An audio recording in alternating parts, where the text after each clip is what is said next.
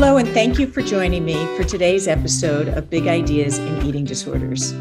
In this series, we hear from people in the field of eating disorders who share with us their personal and professional journeys, experiences they've had, reflections, and ideas that never quite get represented in this way in standard academic publications or professional meetings. I'm Kathy Pike, clinical psychologist and professor of psychology at Columbia University and I'm your host of Big Ideas in Eating Disorders. I'm working with and collaborating with clinicians and professional organizations, research teams to develop this series. And our goal is really to capture the narrative history of eating disorders with the hope that our conversations will bring insights and guidance that will inspire new and next generations of leaders in the field. Today, I'm talking with Donna Friedman. Welcome, Donna. Thank you, Kathy. It's great to be here. Donna is founder of the Friedman Center for Eating Disorders at the Medical University of South Carolina and is someone with her own personal history of living with an eating disorder. She is an internationally recognized mental health advocate uh, who particularly focuses on eating disorders and has served on advisory boards for One Mind and the Columbia WHO Collaborating Center for Global Mental Health. Along this journey, Donna decided to pursue a counseling degree and has her own clinical practice in Charleston, South Carolina. Donna is the first person in the history of the Academy for Eating Disorders to serve as the patient care representative. We're going to want to hear more about that, Donna, as we go. So today, let's get started sort of at the beginning, Donna, with uh, a warm welcome. And if you could share with us what the early experience, what your early experience was in the your introduction to what an eating disorder is. Thank you so much, Kathy. And I'm honored to be here and to be participating in what I think is going to be a really informational and helpful um, podcast for, for many.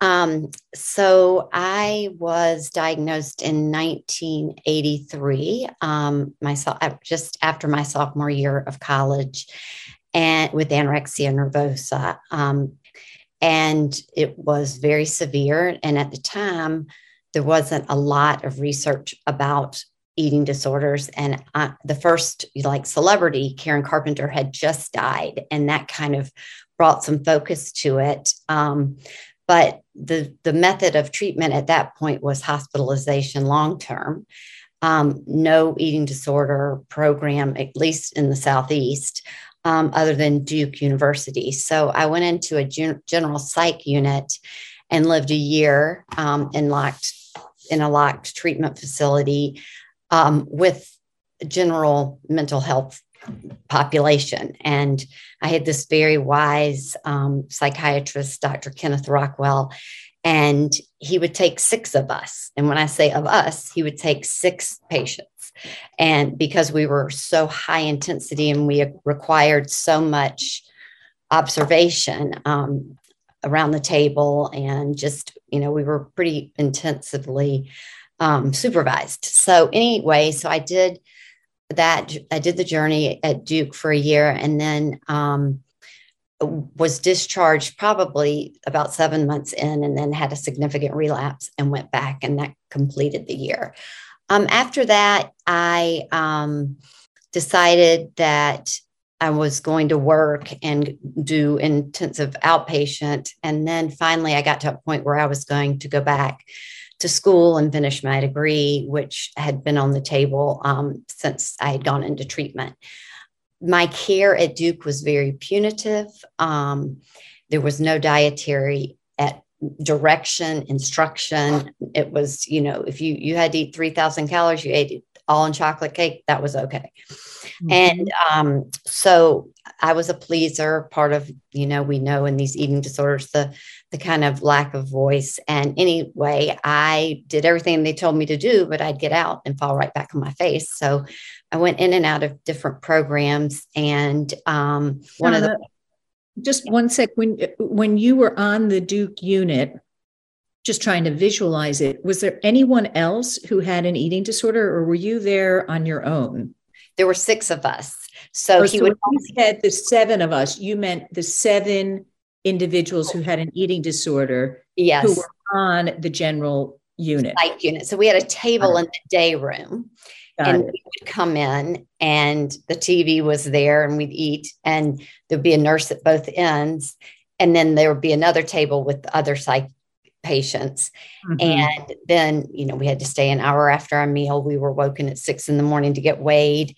Um, mm-hmm. And it was at that time all girls. Um, and so, but we were with shock treatment patients and some OCD um, extreme. I mean, it was it was a very very um, traumatic experience. Honestly, I was relieved to be there, but um, I kept thinking I was crazy. And um, my parents would come weekly to visit, but it was very different then. They would come to get a, a report card on me. And mm-hmm. Donna did this right. She did that right. She had to sit in the day room. Um, so it was a, it was not family therapy because the rest of my family was not involved in the least. Um, but, well, I relapsed and then went. Finally, my doctor said that at Duke said I, I needed to be institutionalized at the North Carolina State Hospital for three years because it was there just wasn't any more that he felt like he could do, and my dad was like, absolutely not. Um, and so he was a traveling salesman, and he had a colleague whose wife had been bulimic and said, There's this woman in Cleveland, Ohio, and she has a different approach. And, you know, my wife has done really well with her. So at 21, my parents put me on a plane to maybe I was 22, but on a plane to Cleveland, Ohio. And this hippie chick with long hair picks me up at the airport with her husband and literally takes me out in the country to her house by myself and um, proceeds to tell me we're going to eat from the earth. And she takes me off all my meds. She, um, then she stripped me down into my underwear and took pictures of me. Now, if we think about that in 2023, it's pretty shocking. Mm-hmm. Um, but she wanted me to see how skinny I was. And any, after leaving there for two weeks, I then went home and proceeded to call her for the next year at six o'clock every night and tell her what I had eaten and how I felt about it.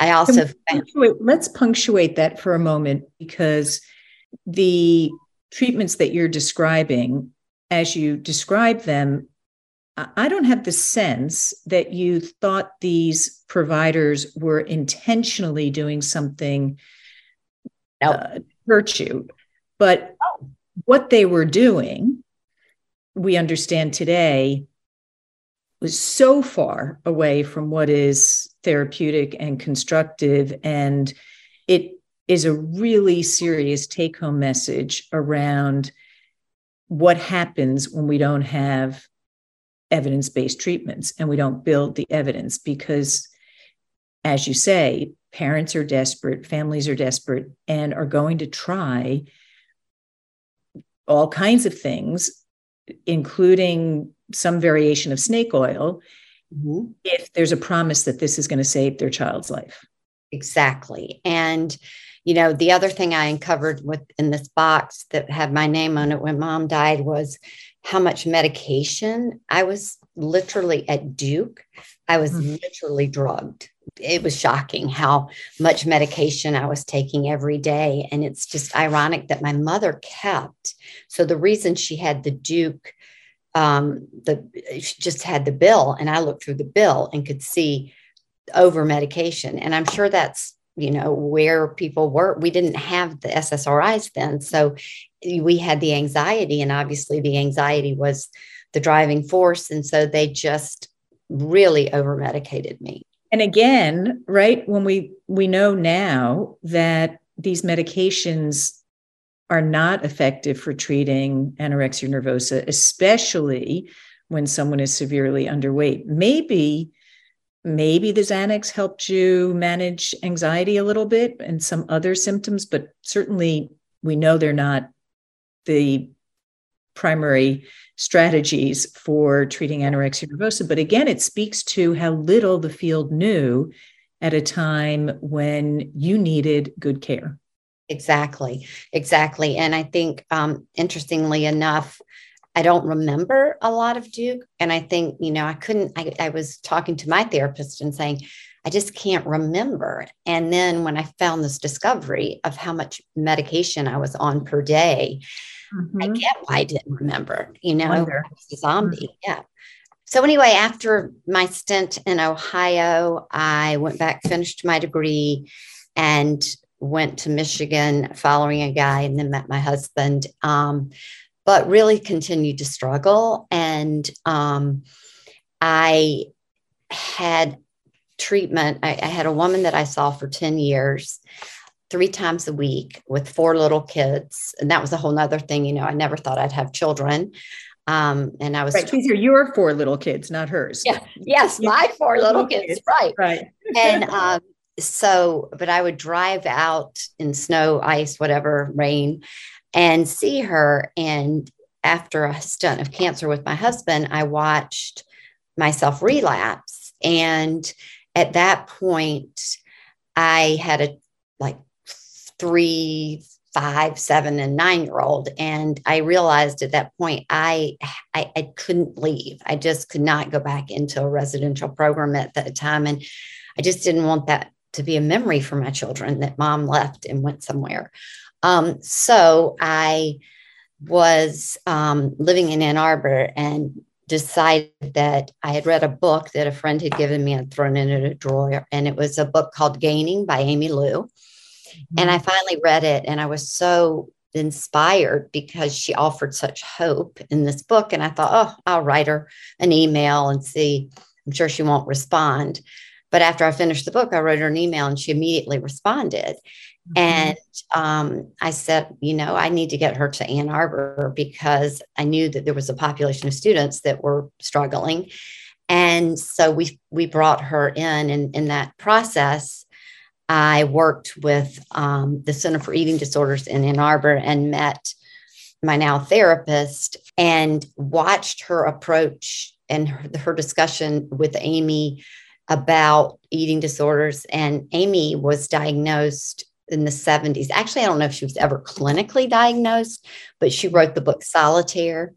Mm-hmm. And she was able to put get into recovery without like being hospitalized. But um, she she was just fascinating to learn and talk learn about and talk to. And anyway, through that, I met my now therapist of 18 years, Judy Banker. And what was so you know, I had had many other therapists along the way, but I fired this pay, this therapist of 10 years and um, was terrified. And I said, you know, it's this isn't working. I'm getting worse and she had mm-hmm. done some really unethical things. Um, so I got up the nerve and um, I, you know, told her I couldn't work with her anymore. And when I walked out her door, she said, you know, I see why people burn out from treating this population because you're watching someone go to die. So she basically, I walked out of her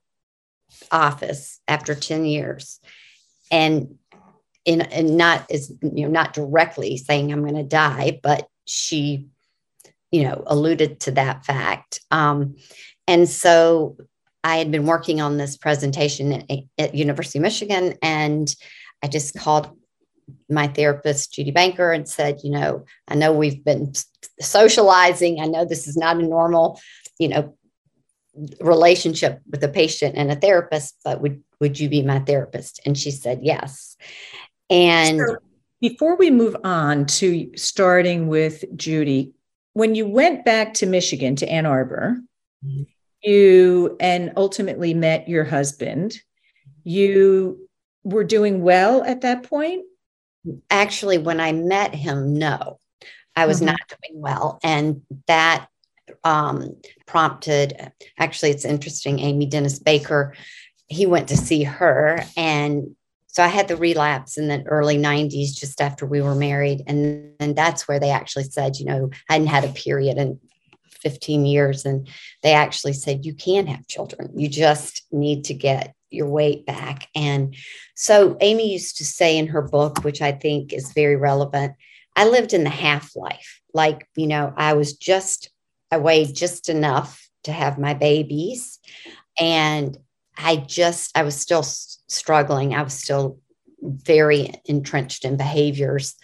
And so, sort of like people talk about the experience of the journey of recovery from alcohol, and we'll talk about a dry drunk, right? Somebody who's not drinking anymore, but not really in recovery. Is that what you're describing here? You were just over the edge enough to have these children that you wanted to have and desperately wanted to build this family, but not in a place where you were really living in recovery, full a full recovery where you're flourishing. Yes. So then you're vulnerable and you relapse. Yes. And um, my kids would probably be very, um, very honest about it, but I would it would be Christmas morning and I would be out running for hours and they'd be sitting there in their little matching pajamas waiting for mom to come home so Santa could be there. You know, it's just it just it had gotten really out of hand. And then that's how i got into treatment with judy and started what i feel like was the really the beginning of real recovery. You know when people ask me i um i say I, I think that that would be when i got into real recovery. And you know as we know with the neuroscience which i think the researchers are are alluding to and the ones that you're talking to as well as the ones I've talked to is that we're finding this is a neuroscience, you know, there's a huge neuroscience component. So mm-hmm. I always say I'm not recovered. I would never say I was recovered. I, I work with this every day, but my quality of life is up here mm-hmm. as opposed to down here. Mm-hmm. And that's kind of how I look at it. Tell me about this idea of that from a your lived experience perspective, you say, you know, there's got to be some neuroscience here. What makes you say that? Well, and it's funny. I um, asked Walt Kaye like two or three months ago. I'm like, okay, Walt, I've gone through every bit of my family dynamic. You know, I've I've done 40 years of therapy.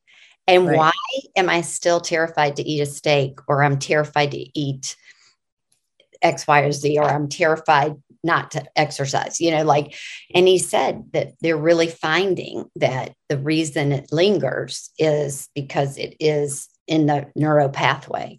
Mm-hmm. And so, and so I, I, my hope is that's, we get that figured out. But, um, yeah, and I just, I think that it's a wiring. And I, as I look back on, a, as being a child, um, you know, we had a lady that st- stayed with us and she would read me bedtime stories and she'd fall asleep and I'd be running around.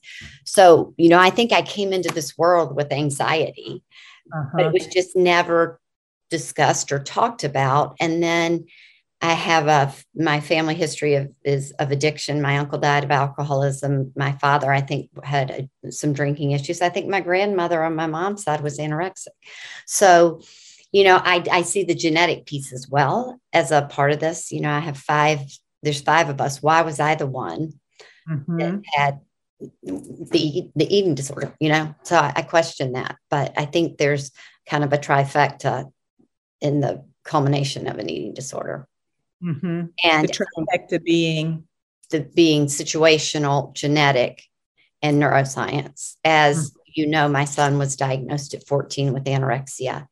Mm-hmm. And um, so if if you weren't looking at the genetic piece, there you had it, you know. And I was praying for the strong, confident daughter. I got that, and then all of a sudden, my son is mm-hmm. struggling. Which, as we know, the population of males is far less or far less diagnosed than females. So you've described so far a journey. Really, thank you for sharing your personal journey. And I have to say, Donna, for me as a clinician, it's remarkable to me your capacity to recount your experience and the generosity with which you recognize that the treatment you got was not right, was in some cases outright wrong.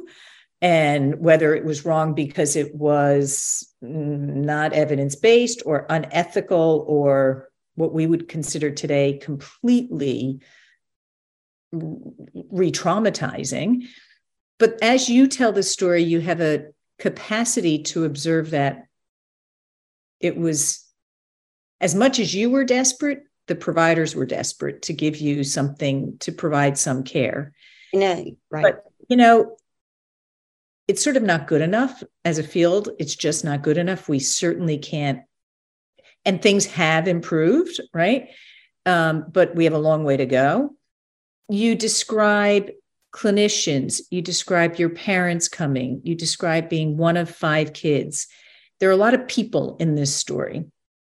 And you describe your own temperament, essentially, and maybe coming into this world with a certain temperament that predisposed you to being anxious, uh, a genetic risk that's about generations of people in your family. As you consider all of these experiences with these people in your family, how does that get you to your evolving understanding of eating disorders and the big idea that you want to share with us today? So that's a really good question. And I want to just go back on what one of the things you said. You know, I I don't believe that I would be here today had I not had those various treatments because in the very beginning, I was dying. I was 68 pounds. I was, you know, so Duke saved my life in that capacity. And then, I, so I feel like there were nuggets of each of these experiences, whether good, bad, or otherwise, that did bring me to the place where I am today. Mm-hmm. And so, as opposed to being angry or resentful, I just think we were all doing the best we could do, providers and my parents, myself. You know, I I, I was desperate to get better. I just didn't know how. So, you know, it's I've been in private practice now for five years and just the work we've done together, Kathy, and the work with the academy. I've you asked me to to think about one idea, and I'm like, gosh, how am I going to narrow that down to one? There's many ideas I have around this, but the word connection really resonated with me. And it started with one of my patients um, saying she liked I was wearing actually this exact outfit. It was, it's like a nice sweatsuit with tennis shoes. And she goes, You look so cute. I go, Cute? No, I don't. I mean, you know, I said, I, I, you know, and she goes, No, that's what I love about you. You come to, you come into the office and you're just you. And you don't come in like all dressed up. Sometimes, you know, I dress up, but not, she goes, It's like this warm, it's just approachable. And so that thought started me thinking on connection. Okay, she connects because I'm not my psychiatrist from 1983 who had horn rimmed glasses, who said very little, and he was, you know, tweed coat. Um, so, I mean, the quintessential psychiatrist. right. So, I, so, and my environment is very warm. And so then I just started thinking, okay, connection. And then it really hit me that my key to real recovery was my connection with my therapist. And why was that? It was because for the first time in my life, someone listened to me about recovery. And basically, instead of telling me that I had to do this, that, and the other thing, they looked at me, she looked at me and said, I'm not here to tell you what to do. I'm mm-hmm. here to guide you. I'm here to suggest things. And the first one was I said, the scale is a trigger. She goes, okay, get, let's get rid of the scale. And I'm like, what? You know, I'd been weighed and had such a calculated weigh in with my nutrition. It's, that just was crazy making in and of itself. I would eat the same thing. I'd wear the same clothes to get weighed. I mean, it was a, it was consuming me. And mm-hmm. she said, Donna, I will know by looking at you and your body if if we're in trouble. So out with the scale. Mm-hmm. And we just started to piece together what what I thought of recovery, who I was. And mm-hmm. so again, I go back to that connection. And for so long, my connection had been to the eating disorder and to that I, I connected to the eating disorder in a way that was actually incredible and good. And that was my friend. So I was connecting with something because I was feeling so less than and I, I felt uh, worthless. So, you know, me and the eating disorder, we had a great relationship, but I could not get better without disconnecting from, mm-hmm. from the persona of me with my eating disorder. And I see that with my patients. It's like they're terrified of giving up the eating disorder because what what do they have? It's like all the armor is taken off. So mm-hmm. ultimately, as they go through recover recovery, I want them to be able to connect with themselves because I think at the end of the day, you have to connect with yourself and do this yes with help medications what you know whatever types of therapy but you ultimately have to separate yourself from your eating disorder Mm-hmm. And I think that that gives me a lot of a lot of experience, but a lot of wisdom to give to my clients because you know i don't tell them i don't have distorted eating thoughts i i'm very honest you know i um you know i tell them i still struggle from time to time and you know it has really resonated a lot with them because i think for it's such a complicated illness and it's you know as we talk about the way of treatment and the way you know we're going to get um, better care for folks it's like this is complicated. And the people that i work with that are addiction specialists they won't touch this. They won't touch eating disorders. They're, i'm like okay wait you work with alcoholics and drug addicts because you have to make peace with your poison. So mm-hmm you know, so connecting with someone that understands what that's like mm-hmm. and how challenging it was for me, but they see hope. So, this big idea around connection, like many big ideas, there it's profoundly simple and profoundly layered and complex, right? You in talking about connection, you've mentioned connecting to the eating disorder, connecting to yourself, connecting to your therapist, connections that were constructive and therapeutic, connections that weren't. And that's a lot, right? And uh, how do you, when you think about connection, and you, you knew when the connection was right, right? You, you talk yeah. about getting to a point with this therapist who you'd been seeing for many, many years and thinking this connection isn't quite right and or isn't right at all. Maybe maybe it was at one time, but certainly not now. How did you know? How did you know that this was a connection that you had to step away from? I don't know. I think it was just this gut feeling. And I actually did a talk on this through AED several years ago about breaking up with your therapist. I mean, mm-hmm. it would. So it, tell me about that because you also mentioned that you are someone who has a tendency to please. And here you have this therapist who is kind of shaking her head and in not such a veiled way expressing disapproval that you're leaving and it's hard. It's really hard to trust yourself at moments like that. So tell me about breaking up with your therapist and and how does the story of connection fit in there? Well, so obviously, you know, treatment, uh, me going into residential treatment was, you know, a big word. And the interesting thing is she, my husband would call her and I would walk into session and she'd say, Well, your husband called and he said this. And so I, it's like I'd walk in and I'd be in trouble.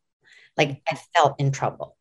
And I started lying to her because I wasn't doing what she was recommending. So mm-hmm. it became just like this hour of just, I really didn't trust her. After she talked to my husband behind my back several times, I lost trust. And mm-hmm. then I felt really insecure because I felt like, you know, she had broken the trust between myself and her. And it was like I felt ganged up upon. Mm-hmm. And I mm-hmm. think that was it. I think that the the threat of residential, but more importantly, how I felt I had so disconnected with her because of I was lying. I wasn't connecting. I was lying. I would lie to her about what I was eating. I'd lie to her about everything. And so that started to feel terrible. Like I'm lying to please her. Mm-hmm. And why? You know, and I'm getting sicker because, mm-hmm. you know, I'm not in treatment per se. Mm-hmm. That's really profound. You're not in treatment. You're not connecting, right? I mean, it, what you said is so simple, but it's so true you're you're in the room but if you're lying to her and you don't trust her then you're not really connecting. And there's something that there's a moment it sounds like where you, it it Click. came together in a way it clicked where you said we're we're not connected. We're not together on this and it's not helping me you know we talk about this a lot in therapy about assertiveness and you know using voice because that's also a huge piece in my recovery was that i don't feel like i was ever able to use my voice in many decisions that i'm and a lot of different decisions in my life and how you know it's terrifying and to use your voice. And a lot of my clients you know i'm like you can you can be assertive without losing that person. And, you know, I think probably I would have done this sooner had I not been afraid of the outcome. Like mm-hmm. she'd be mad at me. Donna, in you said the first treatment was 1983 at Duke. So in the early 1980s, actually through the 1980s, probably into the 1990s, as I reflect back, within the eating disorders community, there was a unwritten practice that somebody who had an eating disorder couldn't be part of the care team. But tell me about your experience as the first person in the history of the Academy for Eating Disorders to hold this role as patient care representative. What were the challenges and how do you think the field is evolving in terms of understanding the role of people with lived experience. It's funny because I think at the point in my journey that I did that role, I feel like, you know, I had not started my practice. Um, I I felt very and I've said this to you, Kathy, because ever since we met that many, many years ago, you've always treated me as an equal. And I didn't feel I got that treatment. I felt like I wasn't treated. I still felt that I was the sick one in the room. And, and it's not like anybody was like said anything. It was just the vibe that, you know, and, and I wish I had been more secure in myself because I think I'm so much further now in my recovery. I think I could have a different, I would feel differently just because I've gained confidence in what I know. But it was hard it was hard. I didn't have PhD at that point. I didn't even have MS after, you know, I hadn't had my master's. So I felt underqualified. But mm-hmm. Dasha Nicholls, you know, I probably don't want to name names, but there were people on that board that embraced me. But now I think we have two or three on the board. So I took, I was the guinea pig, and it's two or three um, patient care representatives. I think mean. there's, I think there's more than one now. I don't know what the board structure looks like exactly, but I'm I I took it for the team, and I'm glad I did because mm-hmm. I think it was very very important. But mm-hmm. it wasn't mm-hmm. easy. I'm sure. So Donna, as you describe your journey, I am really in awe of your courage actually you say you took it for you know took one for the team but you you leaned into your this recovery over and over again and you also several times as we've been talking mentioned this idea of hope, mm-hmm. right? That there was a clinician shaking her head, that you were walking yourself out the door and potentially on a course towards the end of your life. You mentioned a clinician who communicated to you, uh, um, Aimee Liu, whose life experience communicated to you the idea that there's there's hope, mm-hmm. and you leaned into this role as patient care representative, thinking this might not be easy, but it makes for a better future. Tell me about how you think of that in your course of recovery and and maybe in in this story of connection. It was i didn't always feel hopeful. I was pissed half the time because i was miserable. But i i don't think you can ever lose hope and i think that also brings connection because i don't look at this as a death sentence you know, I know it has a high mortality rate, and I have some very, very sick patients right now that may not survive. But the message that you can live life with this, just like you do diabetes, you know, you have to check your sugar. I think that that's the connection I want everybody to see. And I want them to see that, yeah, my life has had challenges, but every step of the way, the connection, whether it was a bad connection or it was a good connection, it got me to where I am now, where I feel that I'm finally at a place where I can say, I, I, I'm good. You know, mm-hmm. I, I'm good at what I do. I love what I do. And I think mm-hmm. that's another piece of it that I, I I'm passionate about it. And I think, you know, some therapists aren't. And a lot of them don't want to take this on because mm. it's complicated and it's mm-hmm. sad, you know, because mm-hmm. it's not all all done end well. Mm-hmm. But I never lose hope. Yeah, lose hope, game over. Right. Lose hope, game over. So, Donna, I've we've been on a journey. You've been on a journey, and we are so fortunate that you are here connecting with us to mm-hmm. share your story because there's so many lessons learned and so much wisdom that you've shared your re, your recounting of your own personal journey who you trusted who violated your trust the your willingness to continue to to trust the carers in your life even when people didn't know really what I don't want to say they didn't know what they were doing, but the knowledge around treatment was so rudimentary and in some moments wrongheaded.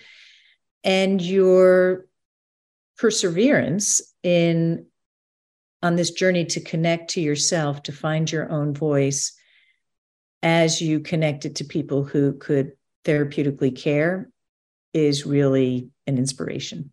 Oh, thank you, Kathy. So thank you for sharing with us your not only your starting point but your journey and your wisdom at this point both in your lived experience and as a clinician and all that you've contributed to the field in helping us really bring carers and people with lived experience into this complex story as we try to better understand and not only treat but prevent these disorders from uh, eclipsing people's lives. So thank you so much, Donna. Absolutely happy to do it, Kathy. Thank you.